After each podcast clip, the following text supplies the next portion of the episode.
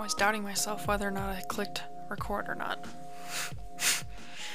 so, this is the Mental Heart Podcast, where we work on our mental health and our heart with God. My name is Haley Sweetland. Welcome to episode 8. And in this episode, I'm going to talk about careers and how others influence you. I'm going to share my experiences as a person who's very career oriented. And I'm doing this podcast to try and share my experiences with mental health and what I've learned, what works, what doesn't. I'll talk about resources that have helped me, conversations that have helped, and how becoming a follower of Jesus has helped. This podcast is a safe place to explore mental health and a place to get to know Jesus better too.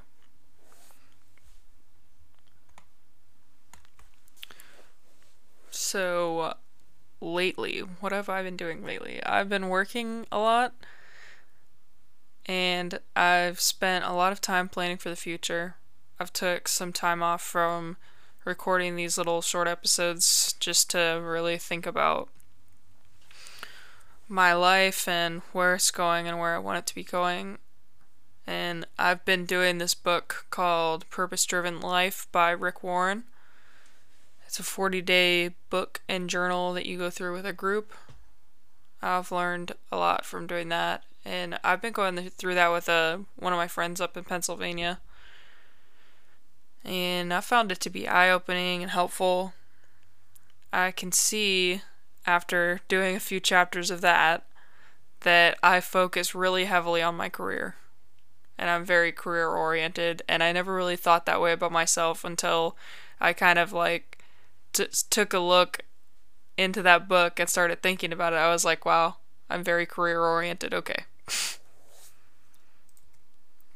so, the problem I've realized, and I'm going to talk freely about my own experience. Obviously, this doesn't apply to everyone, but a lot of people, myself included, are very focused on our careers so much that it takes priority over everything else at times.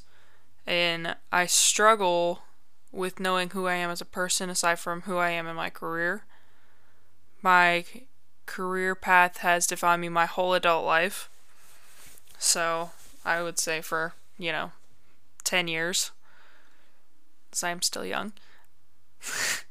uh, and I've always been striving towards the dream job, but I've it's always been like unattainable for me time and time again, I felt let down by placing my faith in my career and in what other people think.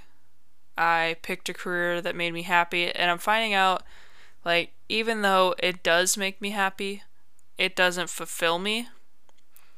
I'm finding out, like, all this education that I got, because I have two degrees, I have um, my associates and my bachelor's, finding out that getting all this education didn't get didn't get me my dream job no matter how hard I worked at it, I was like one of those people who thought if I put in the work and get the degree, there will be my dream job just like waiting for me when I'm done. But uh, it's been, I graduated my second degree in 2016, so it's been about like five years, coming up on five years, and I still don't have that dream job but I also don't know what my dream job even is because I kind of bounced around a lot in college and I wasn't super sure of what I wanted afterwards. Uh, I didn't go to a trade school or anything like that, which probably would have been smarter looking back. But I did go to community college for a little while before I went to get my associates and my bachelor's. Uh, it's scary.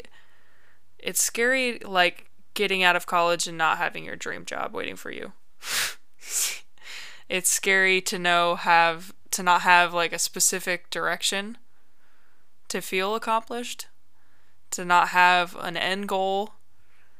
And I think it's also really exciting though because God is good and he made the he made my journey this way on purpose so that I would find myself and I think there's all these experiences that you have to have in your career and in your life in general so that you can find yourself.